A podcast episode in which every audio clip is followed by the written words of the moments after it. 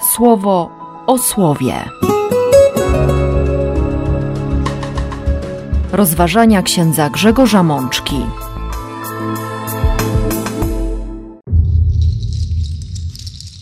Dwudziesta trzecia niedziela zwykła. Rok C.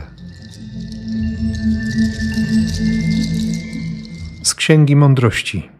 Kto poznałby Twoją wolę, gdybyś Ty nie dał mądrości i nie posłał z wysoka swego świętego ducha? Z Psalmu 90. Już od samego rana chcemy być syceni Twoją łaskawością. Chcemy się cieszyć i radować przez wszystkie dni nasze. Z listu do Filemona.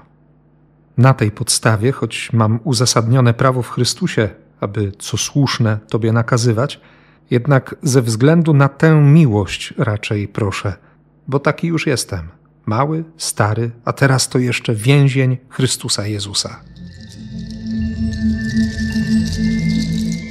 Z Ewangelii według świętego Łukasza. Tak zatem żaden z Was nie może być moim uczniem, jeśli nie wyrzeknie się wszystkiego, co jest Jego. Siostry i bracia, i znów Bóg przygotował dla nas drogę słowa.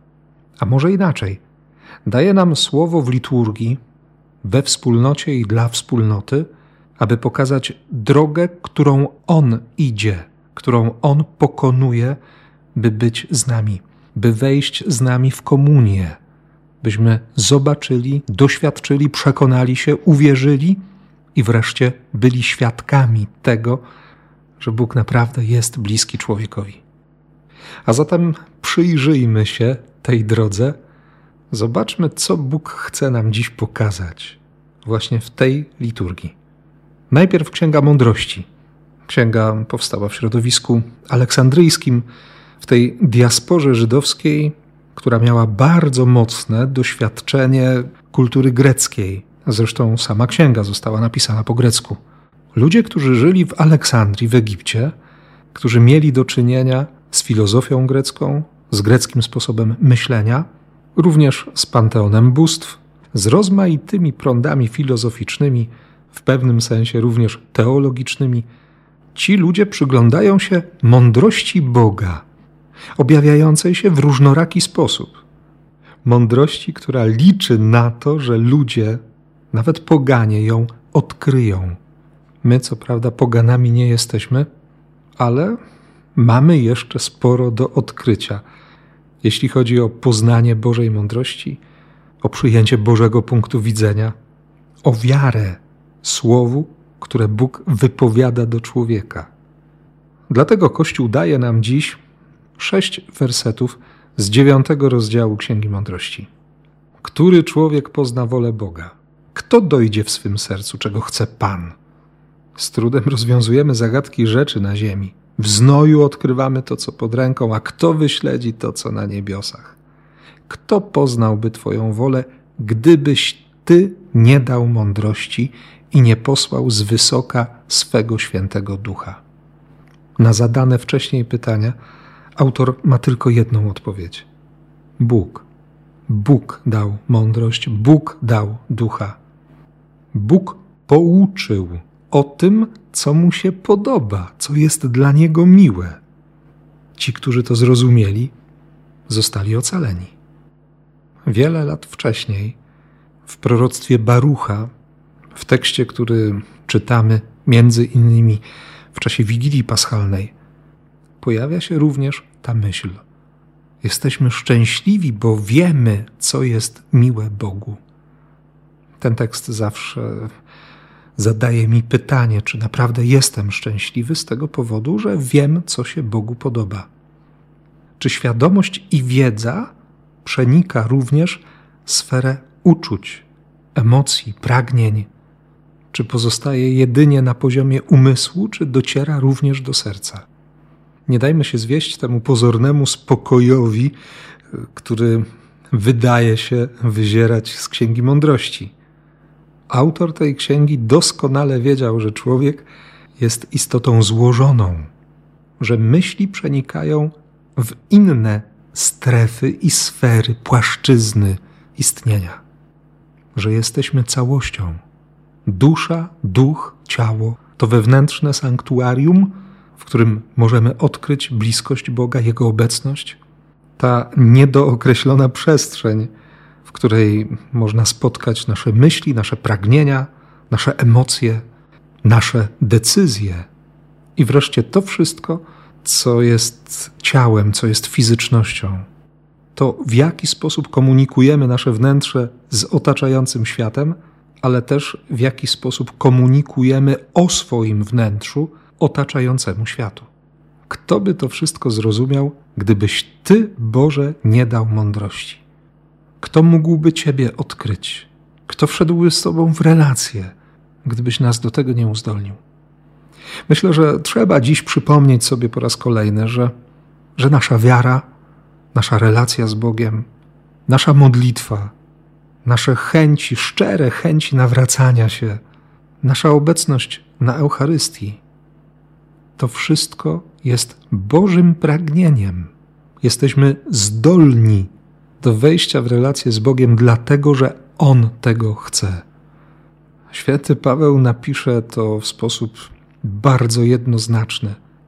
On jest sprawcą i tego, że chcemy, i tego, że działamy. Nie tylko nasze działanie jest pragnieniem Boga, nasze chęci, nasze poruszenia serca. To wszystko jest w Nim, jest przez Niego chciane. Dlatego tak często i z taką przyjemnością mówię o tym, że jesteśmy pragnieniem Boga że jesteśmy Bożym marzeniem, że On sobie nie wyobraża wieczności bez nas i że za proroctwem Barucha naprawdę możemy być szczęśliwi, że wiemy, że poznaliśmy to, co się Bogu podoba, to, co Jemu sprawia przyjemność, to, co jest ważne dla naszego Ojca, który jest w niebie.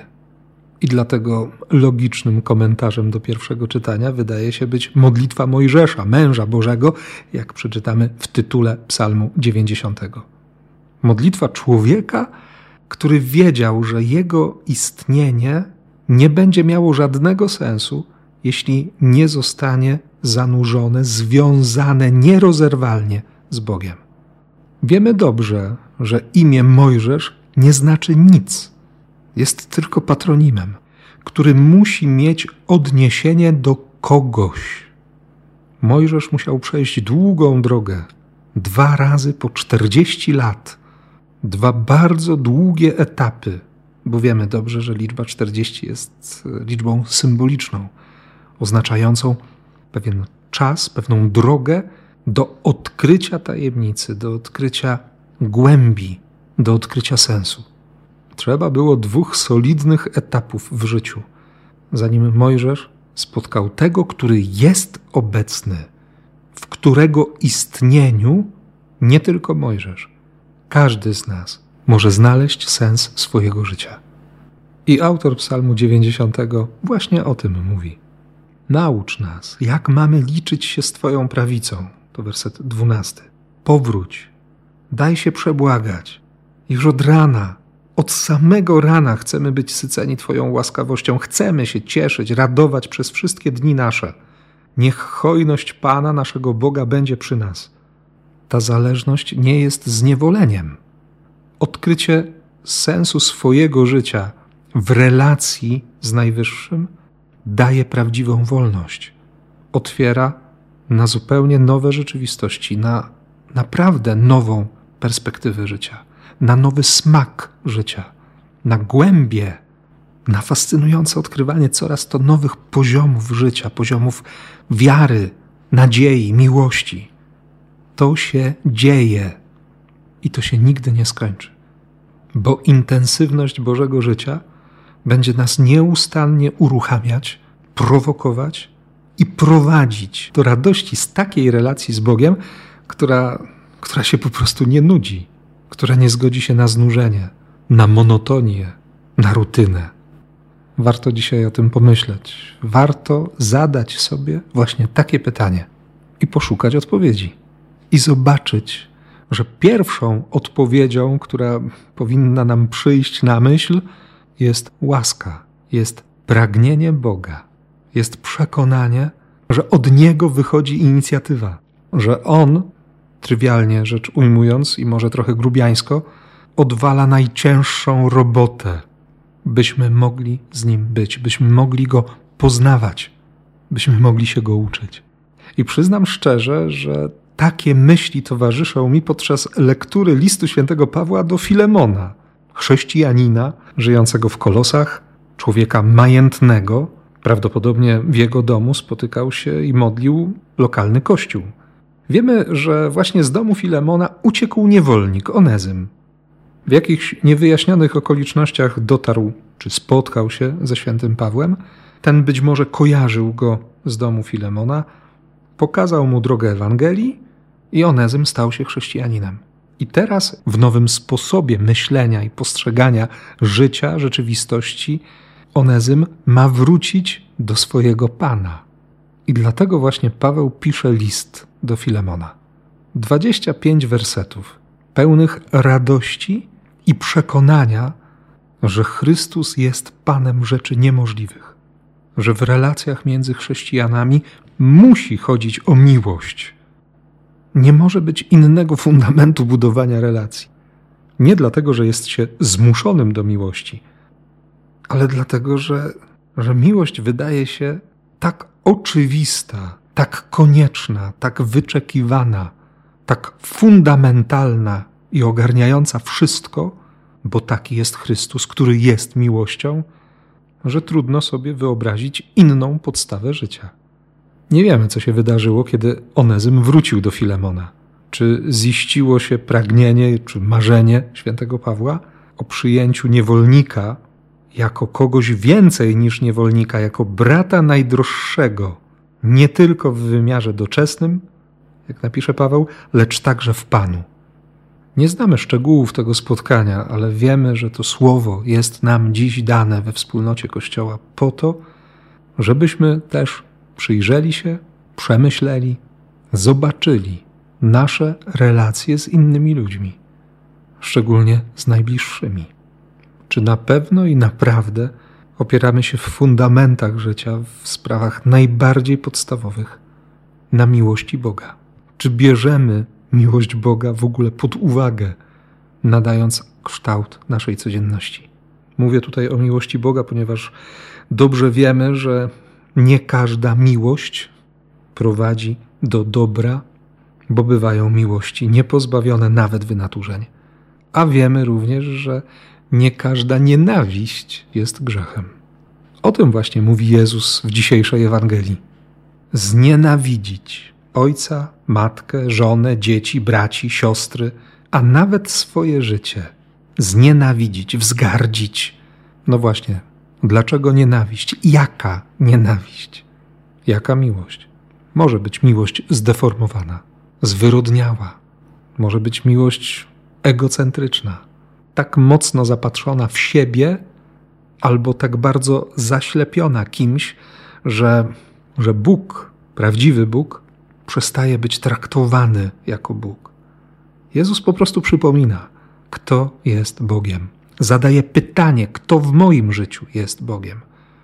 Kogo traktuję jak Boga? Można kochać bliskich, ale wiemy też dobrze, że, że można się od nich uzależnić. Można być absolutnie podporządkowanym. Można kochać i panicznie się bać. Niektórzy mówią, że kochają, a, a chorobliwie zazdroszczą, rywalizują, wykorzystują, manipulują albo są zmanipulowani. Nazywa się miłością toksyczne relacje. Jezus stawia sprawę jasno. Mówi o takim oderwaniu, które mogłoby sugerować nienawiść. A jestem przekonany, że wielu z nas doświadczyło, że właśnie takie mocne, radykalne oderwanie, zerwanie na jakiś czas uzdrawia relacje. Daje możliwość odkrycia zdrowego odniesienia. Jezus dziś zadaje każdemu z nas bardzo konkretne pytanie o miejsce Boga, o to, kto zajmuje w naszym sercu tron należny Bogu, kto jest dla nas tak wyjątkowy, nieporównywalny z innymi, bez kogo nie wyobrażamy sobie życia. Czy na pewno to jest Bóg? Jezus mówi o nienawiści również do siebie samego, pokazując istotę tego oderwania, radykalnego wyboru. Mówi o sile zaangażowania w podjęcie decyzji bycia z Bogiem, trwania z Bogiem, relacji z Bogiem. Dlatego również podaję te dwa, może na pierwszy rzut oka, nie do końca zrozumiałe porównania: budowanie wieży i walka z dwa razy potężniejszą armią. Jeśli zaczyna się budować cokolwiek, trzeba być gotowym wydawać, a nie oszczędzać. Budowa domu w dzisiejszych czasach tym bardziej szczególnie dużo kosztuje. Ale sama inicjatywa jest warta tych kosztów. Bo nie chodzi tylko o dom, chodzi o miejsce warowne. Chodzi o bezpieczeństwo, o bezpieczeństwo, które można zapewnić sobie i swoim bliskim, przede wszystkim najbliższym. Przestrzeń, w której każdy będzie czuł się bezpieczny, każdy będzie na swoim miejscu. Ile razy przecież nam się życie zawaliło, bo może był zły fundament, może źle ulokowano również uczucia, nadzieję, wiarę. I pewnie nie jest nam obce również doświadczenie przegranej bitwy, przegranego etapu naszego istnienia.